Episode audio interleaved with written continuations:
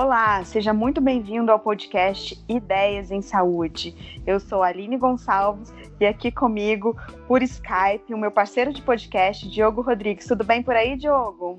Tudo bem, Aline, tudo ótimo. Diogo, o combate à Covid-19 não é novidade para ninguém que gera grandes desafios ao sistema de saúde. O isolamento social, diminuição de, movimento, de movimentação das pessoas, diminuição de recursos humanos, de materiais dos hospitais.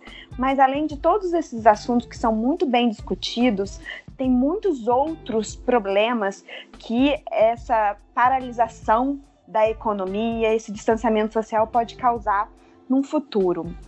Nesse cenário, diversos pesquisadores já vêm publicando algumas recomendações, principalmente em relação aos pacientes com diagnóstico de câncer.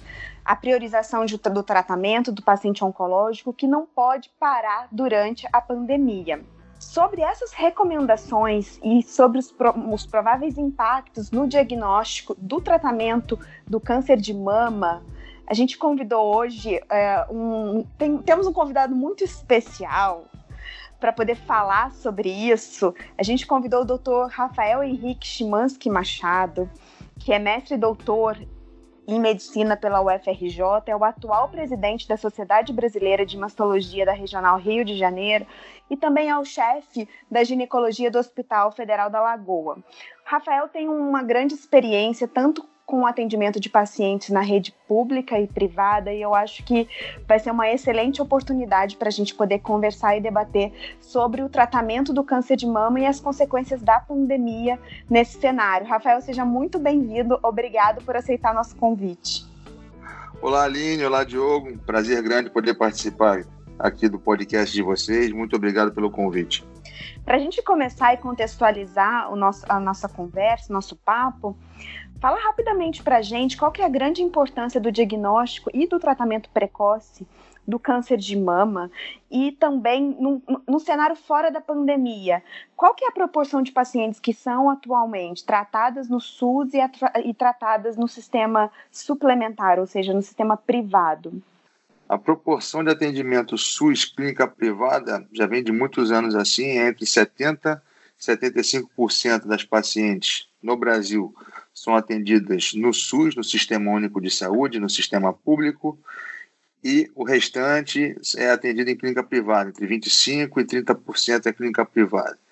E aí, respondendo à tua primeira pergunta, a importância do diagnóstico precoce é, se dá no sentido de aumentar a possibilidade de cirurgia e tratamento oncológico curativos. Quanto mais precoce o diagnóstico é, maior a chance de cura da paciente. No estadio, no estadio inicial, o diagnóstico precoce em estadio inicial permite uma taxa de cura chegando aí a índices de 95, 97% de, de cura das pacientes.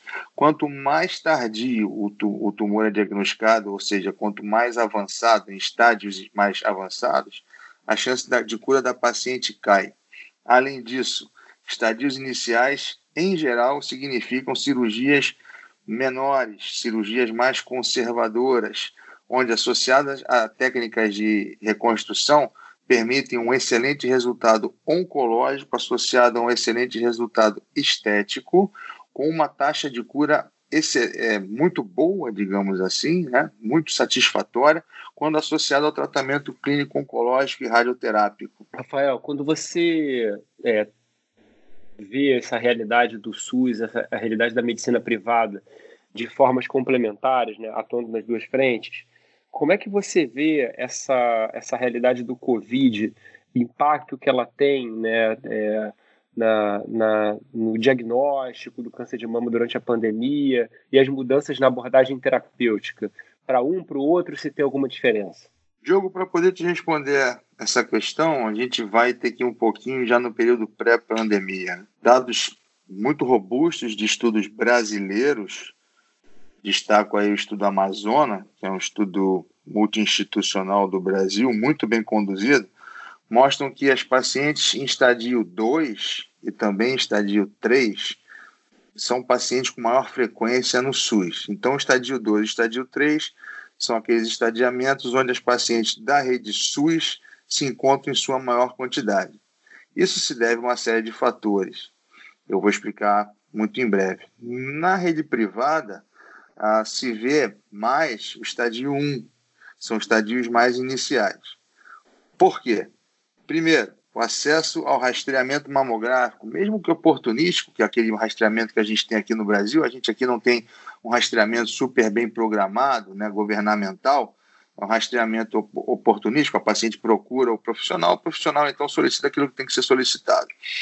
Então, o rastreamento na clínica privada é maior, rastreamento mamográfico. O que é rastreamento? Rastreamento é buscar a doença quando ela ainda não é clínica. Isso se faz basicamente com mamografia. Então, o rastreamento mamográfico na rede privada, ele é mais abrangente naquela população do que quando comparado com o SUS. Então, esse é o ponto 1. Um. Ponto 2. Essas pacientes com estadiamento mais precoce acabam tendo cirurgias mais, mais conservadoras, cirurgias menos agressivas. Então, o que a gente vê é que o diagnóstico mais precoce a gente ainda consegue hoje na rede privada. Em que pese, em alguns serviços públicos, uh, onde se faz o rastreamento e se dá um acesso melhor a paciente, que é o segundo elemento que dificulta diagnóstico precoce, é acesso.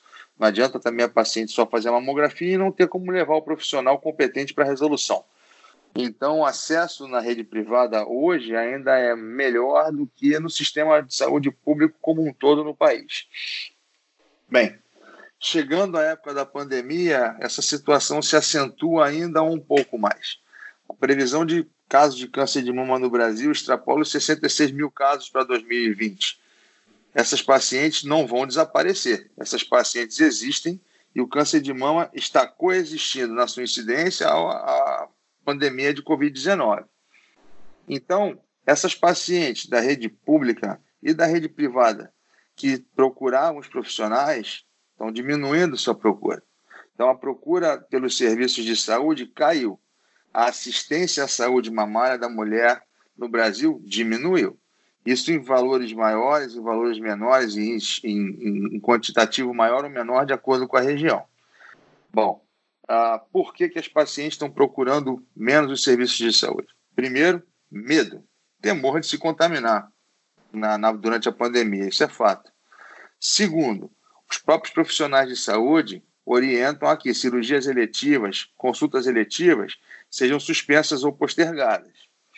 Terceiro, a aplicação de telemedicina, é, aqui não só no Brasil, mas fora, também foi um elemento que efetivamente faz com que as pacientes busquem um pouco menos a rede de saúde.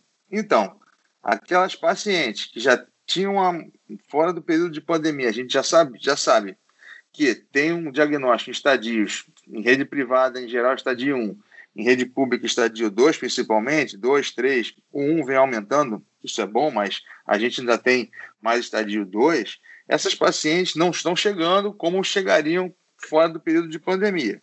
Então há um represamento de acesso dessas pacientes.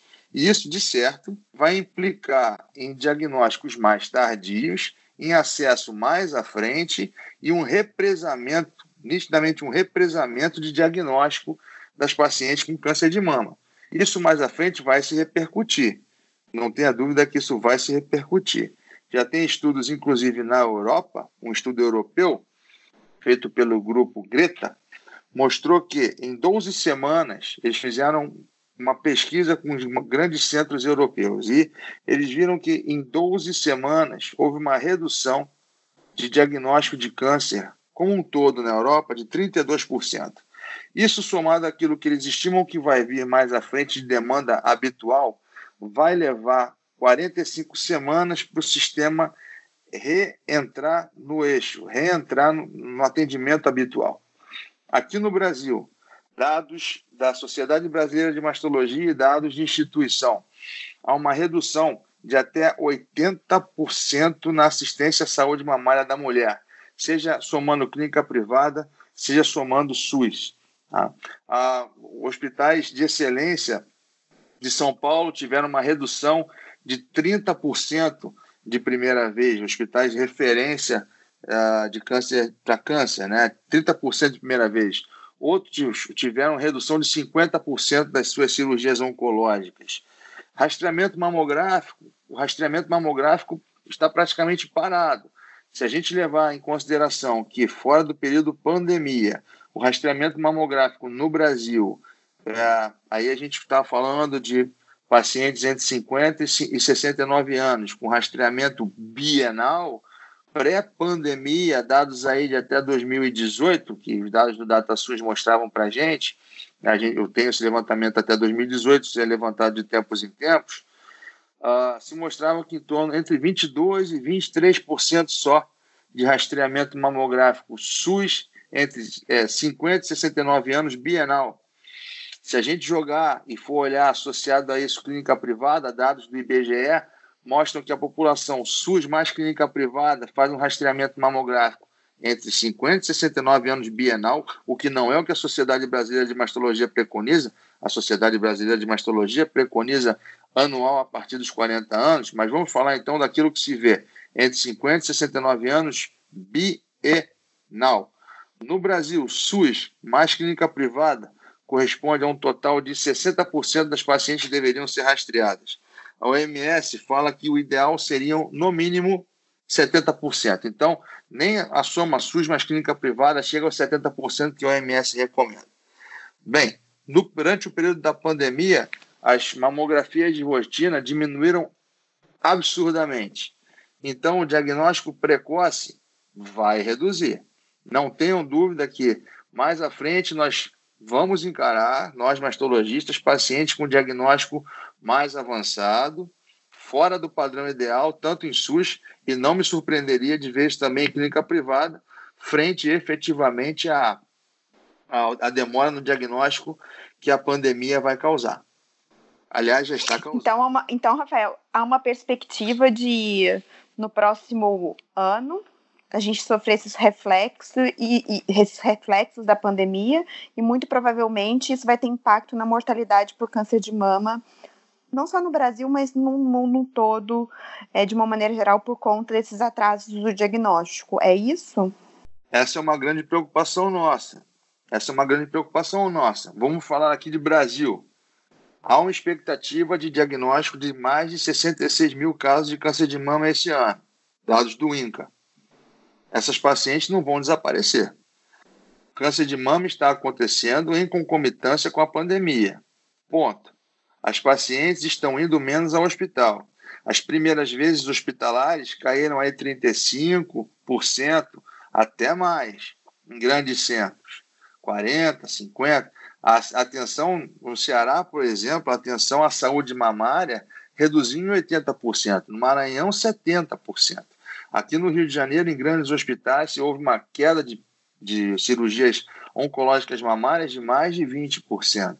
Então, indubitavelmente, há uma perspectiva de represamento de diagnóstico e tratamento. E quando a gente fala de represamento de diagnóstico, esse diagnóstico podia feito, ter sido feito mais precocemente, vai ser feito mais à frente, muito possivelmente no estadio mais avançado, implicando em tratamentos mais complexos, uh, com mais, mais transtorno para paciente, mais gasto para o sistema de saúde, sem dúvida. Nesse contexto de atraso de tratamento, a mastologia é, é uma especialidade que, assim como outras especialidades, mas enfim, o exame físico é, é uma parte muito importante da consulta com o mastologista. É, como que você vê nesse contexto, é, como que a telemedicina poderia ajudar a amenizar esse impacto do atraso do diagnóstico, é, com essa falta de exame físico que a telemedicina não proporciona para gente, né? Na verdade, você usa a telemedicina mais para orientações, mas você não consegue examinar aquele paciente, que é uma parte super importante da consulta com o mastologista. Você acha que nesse contexto, na especialidade mastologia, a telemedicina ela é importante? No contexto da mastologia, no cenário que o mastologista encontra, a telemedicina ela pode ajudar.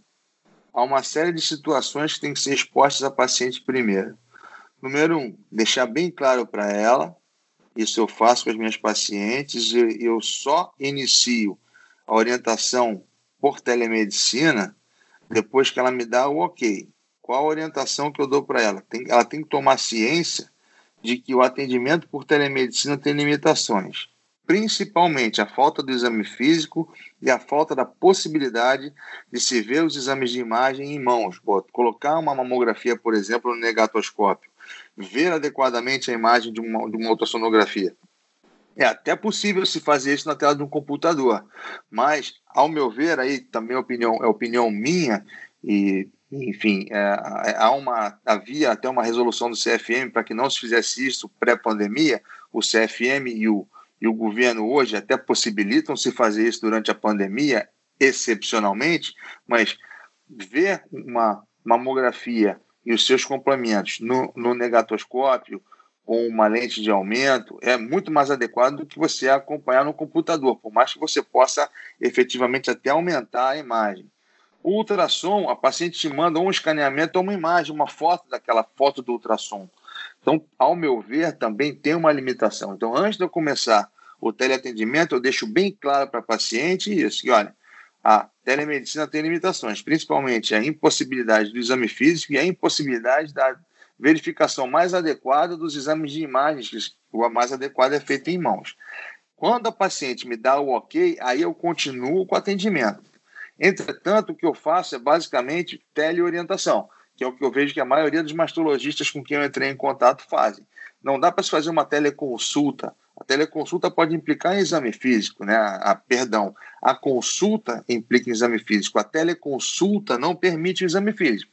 Então, é, diferente de uma lesão dermatológica, onde você pode enviar uma foto da lesão para o colega, o colega ampliar e ver, e poder até tomar alguma conduta frente àquela imagem que ele tem, na mastologia é muito difícil isso. Então, o que eu basicamente faço é teleorientação. A paciente me manda o exame que eu já solicitei, eu vejo o que, que deu de resultado, e se eu tiver qualquer dúvida naquele resultado, eu peço para ela vir para eu olhar a imagem e examinar.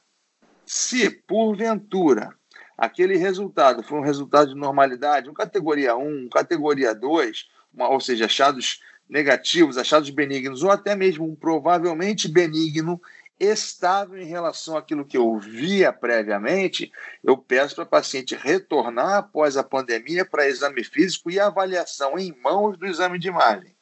Qualquer diferença disso, uma lesão categoria 4, uma simetria focal nova categoria 3, por exemplo, algo diferente, eu peço para a paciente comparecer ao consultório. E aí a gente então vai examinar a paciente, eu examino a paciente e vejo esse exame em mãos. Da mesma forma, já recebi resultado de biópsia que eu precisei complementar com imunohistoquímica. Não dá para explicar isso tão tranquilamente pela tela de um computador. Tem que conversar com a paciente face a face e explicar o porquê. Então, eu expliquei para a paciente, tive caso assim, eu tive que pedir uma revisão de lâmina, pedi para a paciente ir no consultório, expliquei passo a passo por que precisava rever, fazer um exame complementar daquela, daquele resultado de biópsia. Então, resumidamente, para o mastologista, a telemedicina se presta muito mais para uma teleorientação. Não dá para a gente fazer uma teleconsulta plena, por exemplo, como em outras especialidades talvez dê para fazer. Tá?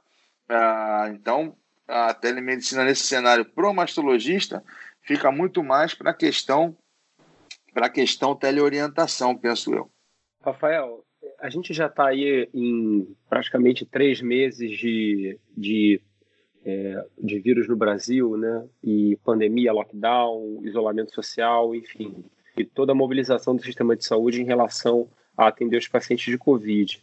Como é que tem sido a sua prática, as dificuldades, principalmente em relação a operar as pacientes com câncer de mama, em relação a desde coisas simples como fazer um risco cirúrgico, fazer um raio-x de tórax, fazer um, um exame de urina, um exame de sangue, agendar a cirurgia, se você tem eventualmente pedido para os pacientes para fazer o teste do Covid, se tem muitos hospitais que têm protocolos de testar o paciente alguns dias antes da cirurgia. Como é que tem sido a tua, a tua rotina nesse sentido? Poxa, Diogo, pergunta excelente. Assim. Uh, existem, então vamos lá, redes SUS e privado. No SUS, a gente não tem testagem para os pacientes. Efetivamente, mal a gente consegue fazer testagem da equipe médica. Então, para os pacientes não tem. A triagem é feita de acordo com sintomas, temperatura, queixa, quadro clínico. Ah, nos hospitais SUS se, se procura separar os pacientes é, da ala, em alas COVID e não COVID. O centro cirúrgico teve diminuição de, de, de cirurgias. Efetivamente, no hospital que eu trabalho, o Hospital da Lagoa, as cirurgias oncológicas tiveram prioridade para se manter. A direção, de maneira super eficiente, e a chefia do centro cirúrgico, é, de uma maneira super coerente, priorizaram as cirurgias oncológicas dentre aquelas que podem ser feitas. Se restringiu o número de salas e as cirurgias mamárias no hospital para câncer de mama, a gente não teve praticamente diferença nenhuma, foi muito pouco.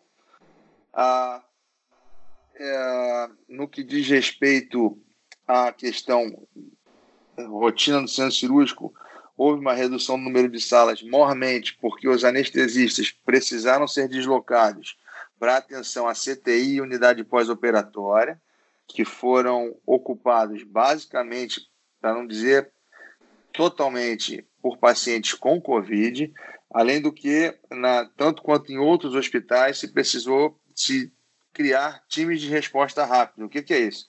Colegas que têm capacidade de intubação mais rápida em pacientes que têm uma, uma afundam, têm uma, enfim, é, é, entram em franca insuficiência respiratória no andar e precisam de intubação para serem levados para o CTI ou outras unidades fechadas. Então, o time de resposta rápida, composto de anestesistas, ele precisou ser instalado no hospital, foi, é um sucesso, é, enfim, tem sido fantástico, mas isso demanda a retirada de anestesistas do centro cirúrgico. Então, a quantidade de salas diminuiu, mas quando se fala de câncer de mama lá no hospital, isso foi mantido. Isso não aconteceu em todos os hospitais, houve hospitais que efetivamente as cirurgias para câncer de mama precisaram reduzir, cada hospital tem sua realidade. E esse cenário mudou ao longo da pandemia com muita velocidade. Então, assim, em março, a gente ainda tentava manter as cirurgias normalmente, mas foi se vendo que não dava. E precisou se mudar o centro cirúrgico com alguma rapidez. No hospital que eu trabalho, a cirurgia de câncer de mama pôde ser mantida pelo cenário do hospital, prioridades do hospital, mas a toda hora a realidade mudava eram reuniões a cada dois dias, às vezes diárias, porque ah, desde prioridade de pacientes com Covid quanto a demanda de EPIs fazia com que a gente precisasse mudar nossa rotina. No sistema privado, já foi um pouco diferente. Alguns hospitais oferecem a testagem para a equipe e para pacientes, são hospitais com a ideia de ficar livres de Covid, tem até um termo Covid-free, ah, então, as pacientes são testadas, a equipe, todo mundo que vai entrar na sala é testado com antecedência para o teste sair e a paciente operar com mais segurança depois. Fundamental, tanto em clínica privada quanto em rede pública, a utilização de EPIs, né, luva estéreo, capote, como sempre, máscara N95, por cima dela uma máscara cirúrgica e por cima de tudo isso um face shield. Operar com isso tudo realmente é bem complicado. Depois de duas, três horas de cirurgia, a máscara N95 machuca, o face shield aperta a cabeça da gente. Então, do ponto de vista prático, é mais cansativo, mas é necessário. Não dá para fazer sem isso. Né? Então, em clínica privada, existem hospitais que oferecem isso, existem hospitais que solicitam que todos sejam testados, mas não oferecem. Não é uma rotina de todo hospital solicitar testagem da, da equipe não é. Muitos fazem a, a avaliação também somente por queixa e aspecto clínico, sinal e sintoma clínico, quadro de gripe, coriza, é, tosse seca, febre, e as pacientes então são internadas e operadas se não tiverem um quadro desse. Então a gente vê três realidades. Um, aqueles hospitais que oferecem a testagem, só, só operam com a testagem, aqueles que solicitam a testagem, mas não oferecem, solicitam que a equipe e a paciente se teste, mas não oferecem, mas também não impedem se não conseguir, é, uma, é ide, é, idealmente fazê-lo, e aqueles que não solicitam testagem de ninguém, nem da equipe, nem da paciente, todo mundo é, é considerado potencialmente contaminado com Covid no, no seu lidar. Né? Então, essa é uma realidade. Falando do pré-operatório, você citou muito bem. Eu, particularmente, operei algumas pacientes na, durante a pandemia, tive dificuldade de obter risco cirúrgico, porque muito cardiologista fechou seu consultório e não está atendendo. No hospital público, a mesma coisa. Os ambulatórios foram fechados, então a gente não consegue o risco cirúrgico com tanta facilidade. Fazer um raio-x de tórax, por vezes, demorou. Foi mais complicado aí no mês de maio e mais complicado no mês de abril. Agora, no final de maio, a gente já vê uma facilidade maior de realização de exames. Mas no começo de maio, ali, primeira quinzena, e ao longo do mês de abril, foi bem difícil. Nesse período, assim, em abril, chegavam as pacientes para operar que já estavam com risco cirúrgico feito até março. Já março, já, final de março, já no finalzinho de março, mês de abril todo, começo, a primeira quinzena de maio, foi difícil. Consegui fazer alguns exames e, sobretudo, o risco cirúrgico, porque muitos colegas deixaram de trabalhar durante a pandemia. Mas, ah, graças a Deus, eu e meus, meus, meus colegas que, que, que de, de, clínica privada conseguiram, um pouco mais difícil, mas a gente consegue. E no hospital público também tem os colegas à disposição para fazer, mesmo com ambulatório, sem o funcionamento pleno dele. Mas foi sim, foi sim uma dificuldade. Exames de imagem, exames de imagem da mesma forma ali, final de março, ao longo de abril, começo de maio foi um pouco mais difícil. Agora está começando a ficar mais fácil. Está começando a ficar mais fácil fazer. Rafael, é, pelo tudo que, por tudo que você falou, então o que é previsto para o nosso futuro principalmente a gente que trata câncer, né? Seja câncer de mama, porque o que você falou serve para os outros tipos de câncer também. A gente é previsto que tenha um aumento na incidência de tumores mais avançados nos próximos meses e também no próximo ano, como um reflexo de tudo isso que a gente está passando. Você consegue ver que os gestores, seja gestores do SUS ou dos hospitais particulares, dos planos de saúde, você acha que eles já estão se preparando para essa demanda de tumores avançados, de diagnósticos avançados, de aumento de custo de tratamento? Você acha que isso já está acontecendo? É, e se você acha que não está acontecendo, qual, qual seria assim, a sua opinião pessoal de como isso deveria ser planejado? Como que a gente deveria se preparar para enfrentar essa avalanche de tumores mais avançados que a gente vai encontrar num futuro próximo? Grande pergunta, Aline. Eu, eu vejo duas situações. Eu vejo a situação do, dos tumores diagnosticados em estadio mais avançado, em grau maior ou menor, a depender do tipo de tumor. E me preocupa muito a repercussão econômica que a pandemia vai ter na população. Uh, não dá ainda e para a gente estimar o quanto em percentual que a, a população que é assistida pela rede privada vai perder seus planos de saúde em função de falência, de quebra de empresa, de demissão. A gente está vendo nos Estados Unidos um quantitativo recorde de solicitação de seguro-desemprego. Não sei se no Brasil a gente vai ter um cenário tão diferente, não ah, me preocupa muito o cenário perda de emprego e perda de plano de saúde da população, em um percentil que a gente ainda não sabe quanto vai ser, mas que vai ter e que vai recorrer ao SUS. Nesse cenário, eu vejo que eu vejo são as clínicas de imagem para diagnóstico em clínica privada vêm se preparando desde a questão de higienização até distanciamento social para receber essas pacientes. No SUS, eu não vejo uma mobilização diferente. Assim. Eu vejo uma, uma redução do volume de atendimento, de funcionamento dos serviços de diagnóstico, mas quando esse represamento chegar, não, essas pacientes que estão represadas, ah, fica muito difícil estimar como é que vai ser essa receptividade pelo SUS. Eu fiquei muito feliz de ver que o, o CISREG aqui do Rio e o SER estão reabertos. Houve uma uma, um momento de fechamento transitório, segundo a informação que me foi, me foi concedida, mas que, sincero e francamente, não chegou a se repercutir, pelo que eu vi, na ponta em assistência, porque as pacientes que já estavam agendadas continuaram chegando. Como o agendamento tem uma lacuna, um delta T, essas pacientes continuaram chegando. Agora que o Sírio e o reabriram, eu acredito que elas vão voltar a chegar sem muita mudança no cenário que a gente vê, eu já estou no aguardo, eu, eu tenho vaga para patologia mamária maligna, para doenças de câncer lá no hospital, por exemplo, para além de câncer de mama, a gente tem para lesões ah, de vulva e colo, né? e as vagas estão todas dadas, as pacientes já estão agendando um, um quantitativo muito bom. Acredito eu que isso também esteja acontecendo em outros hospitais. Então, qual o impacto? Como é que o, o SUS vai receber isso, essa demanda reprimida? Eu não vejo ainda um planejamento aberto da, da, das autoridades uh, de saúde, gestores, nesse sentido.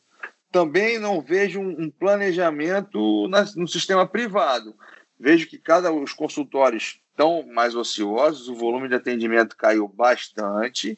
Tem muito colega que fechou o consultório, independente de especialidade, mesmo mastologistas fecharam o consultório e essas pacientes vão voltar a chegar. Há que se ter algum cuidado maior que a gente já está sendo tomado. Higienização aumentou, já era boa, aumentou mais ainda. Álcool gel para todo mundo, na recepção, distância entre as pessoas na recepção, a, a limpeza de superfície, secretário e médico com, atendendo de máscara, enfim. Como é que esse reflexo vai ser depois da pandemia nos consultórios? Essa demanda reprimida, como é que ela vai chegar? Penso eu que ninguém tem uma programação super 100% feita já. A gente já espera uma demanda maior, é verdade, com uma testação de horários, se necessário for. Entretanto, durante um bom tempo, as salas de espera não vão poder ficar cheias, como se via previamente. Vai ter que se ter um distanciamento social, uma ampliação de horário de atendimento, um intervalo mais adequado do que era antes. A mesma coisa no SUS. Como é que isso vai ser feito no SUS? Porque no SUS a gente vê os ambulatórios razoavelmente cheios. O que se faz hoje eu penso que vai continuar. Por exemplo, a paciente vir só com acompanhante, ou de preferência sem acompanhante, a paciente ser orientada já na entrada do hospital ou na entrada do prédio, já fazer uma higienização das mãos com álcool gel, a manutenção do uso de máscara, acredito que vai continuar durante um bom tempo ainda. Agora, uma programação para demanda reprimida a nível SUS e clínica privada, eu ainda não vi institucionalizada, sabe? Pode ser que isso mude, como eu te disse, tudo durante essa pandemia pode mudar e pode mudar muito rápido. Então, normas da, das autoridades sanitárias podem vir, regulamentações por parte do Conselho Federal e do Conselho Regional de Medicina podem aparecer, determinações, orientações das sociedades podem vir. Hoje, não vejo uma estruturação de retorno pensando nessa população que ficou com demanda reprimida. Tem ah, os cuidados diferenciados que estão se tendo já, desde já, mas como absorver essa demanda reprimida em consultório e principalmente em SUS, eu ainda não vejo uma orientação mais direcionada a isso. Eu vejo em clínica privada, por exemplo, cada consultório, dentro das normas sanitárias, vem fazendo suas alterações, aumentando o intervalo entre consultas, restringindo a quantidade de acompanhantes, fazendo aquilo que eu já falei de higienização pessoal e de superfícies, né? E cuidados, é, troca de, de efetivamente é, é manter os aventais descartáveis que a gente já usa, trocar sempre de uma paciente para outra, higienizar entre uma e outra, coisas que a gente já faz.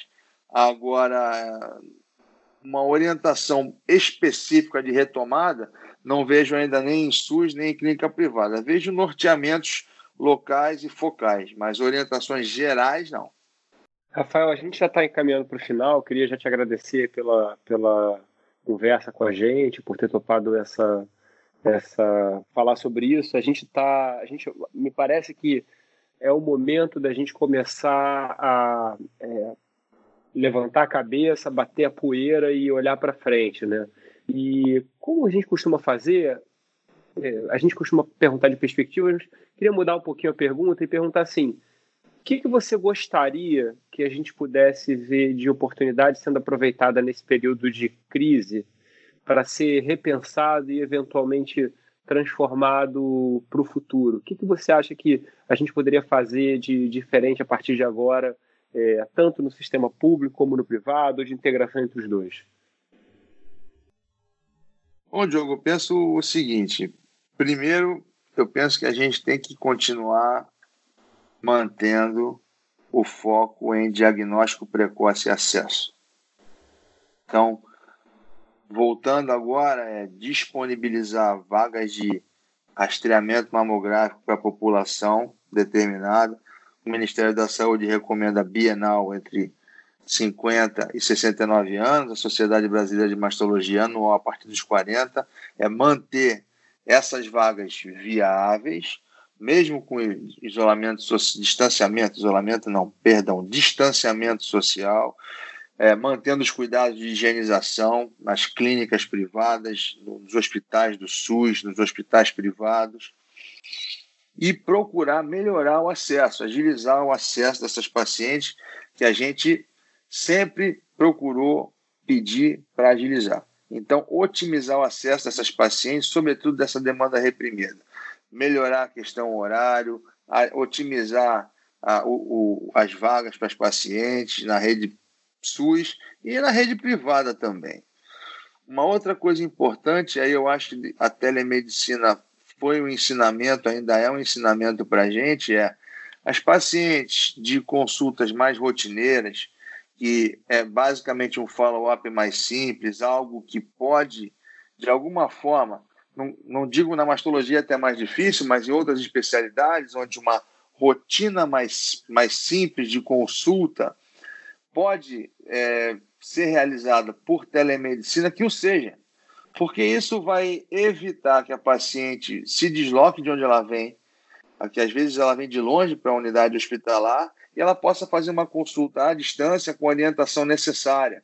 Então, algumas especialidades isso pode ser feito, um ajuste de dose frente aos exames, uma revisão da, da, da, medicação frente ao, exame que a paciente apresenta, ela, ela pode não precisar de um exame físico de, novo ali. Então, o que eu penso é que a, a telemedicina ela pode ajudar diminuindo a, a saída da pessoa da casa dela até a unidade hospitalar, o que vai abrir mais uma vaga para alguém poder ir lá se, ser consultado e ser examinado. Então, há que se direcionar os profissionais para a telemedicina e aqueles para atendimento presencial. Ah, eu, eu penso que dessa forma se pode otimizar a assistência futura nas especialidades que isso for possível. Em mastologia já fica mais difícil um pouco, porque muitas consultas demandam exame físico e visualização de exame de imagem em loco. E, a, e que isso tudo sirva para as autoridades constituídas e os gestores otimizarem o acesso a exame e otimizarem o acesso à consulta das, das doenças respectivas. E aqui a gente conversa acerca de câncer de mama, lesão suspeita, lesão confirmada para malignidade.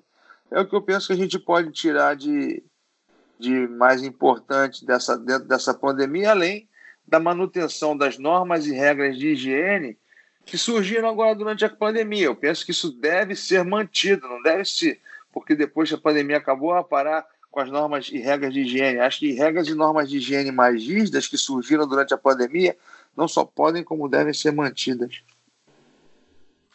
É, eu acho que em janeiro, quando tudo começou na China, é, muito se falava de que o Covid realmente tipo, já poderia se expandir pelo mundo todo, e eu acho que todos nós já tínhamos isso em mente. É claro que a gente não vai ficar olhando para o passado e criticando o que devia ter sido feito, o que devia ter sido planejado. Mas é que, que a gente pode concluir desta conversa, e isso é um reflexo para todos os tipos de, de tumores, para todos os, os subtipos de câncer, a gente está prevendo um aumento da mortalidade de pacientes. Então, mais pacientes vão morrer com câncer. Por quê? Porque vão ter diagnóstico avançado, porque vão ter dificuldade de acesso, vão estar perdendo seus planos de saúde. O SUS já não dava conta de, da sobrecarga que tinha antes da pandemia, e se não for preparado para receber essa nova demanda, não vai dar conta. Então a gente está perdendo muitas vidas ao longo da pandemia e é previsto que isso aconteça também em relação ao câncer. Então, eu acho que seria o um momento dos gestores, de quem planeja a saúde, de quem planeja a atenção à população, seja da saúde suplementar ou do SUS, que comecem a pensar e, e planejar, porque ainda dá tempo, projetos para tentar assistir a essa população, para a gente tentar amenizar essa mortalidade que é prevista de acontecer, porque muito provavelmente a gente não vai dar conta dessa demanda. Mas enfim, foi só um desabafo final. Eu gostaria de te agradecer, Rafael, pela sua disponibilidade, pela sua conversa. Foi muito legal bater esse papo com você. É... Esse canal ele continua aberto para você, para a Sociedade Brasileira de Mastologia. Sempre que vocês quiserem conversar e discutir algum assunto, a gente pode voltar e conversar que é muito importante que uh, a população esteja sempre ciente de tudo que está acontecendo e das perspectivas que estão para acontecer também, para poder. Porque quanto mais a gente divulga informação, mais a gente ajuda e a chegar a soluções. Então, mais uma vez, obrigada pela sua participação e seja sempre bem-vindo ao podcast Ideias em Saúde. Oi, uh, colocações excelentes. Uh, fazendo das tuas palavras a, as minhas, na realidade, quando iniciou-se a pandemia, que a época na China era uma epidemia de um vírus novo que ninguém sabia muito bem de onde tinha vindo e como é que estava. Já era, a gente já tinha que ter previsto essa questão toda dela, do, da pandemia surgir, ou seja, do vírus se espalhar. Quando ele chegou na Europa, se espalhou com mais rapidez ainda. Infelizmente, houve, isso é público, uma falta de informação adequada por parte do governo chinês acerca daquilo que estava acontecendo. Inclusive, houve reclusão de quem quis denunciar e médicos quiseram denunciar. E depois, infelizmente, aí a opinião Rafael, ninguém precisa concordar, a OMS não enviou uma missão à China para ver o que estava acontecendo. A OMS, ao meu ver, subestimou a situação e tanto, ao meu ver, subestimou, eu acho que eu estou correto, que o, a, a, o vírus se espalhou pelo mundo, levando uma mortalidade importante, e a OMS demorou, inclusive, a decretar que era uma pandemia, que era um quadro mais importante, que merecia mais atenção. Isso repercutiu na saúde de todos, no que diz respeito à doença, à Covid, mas também nas demais doenças.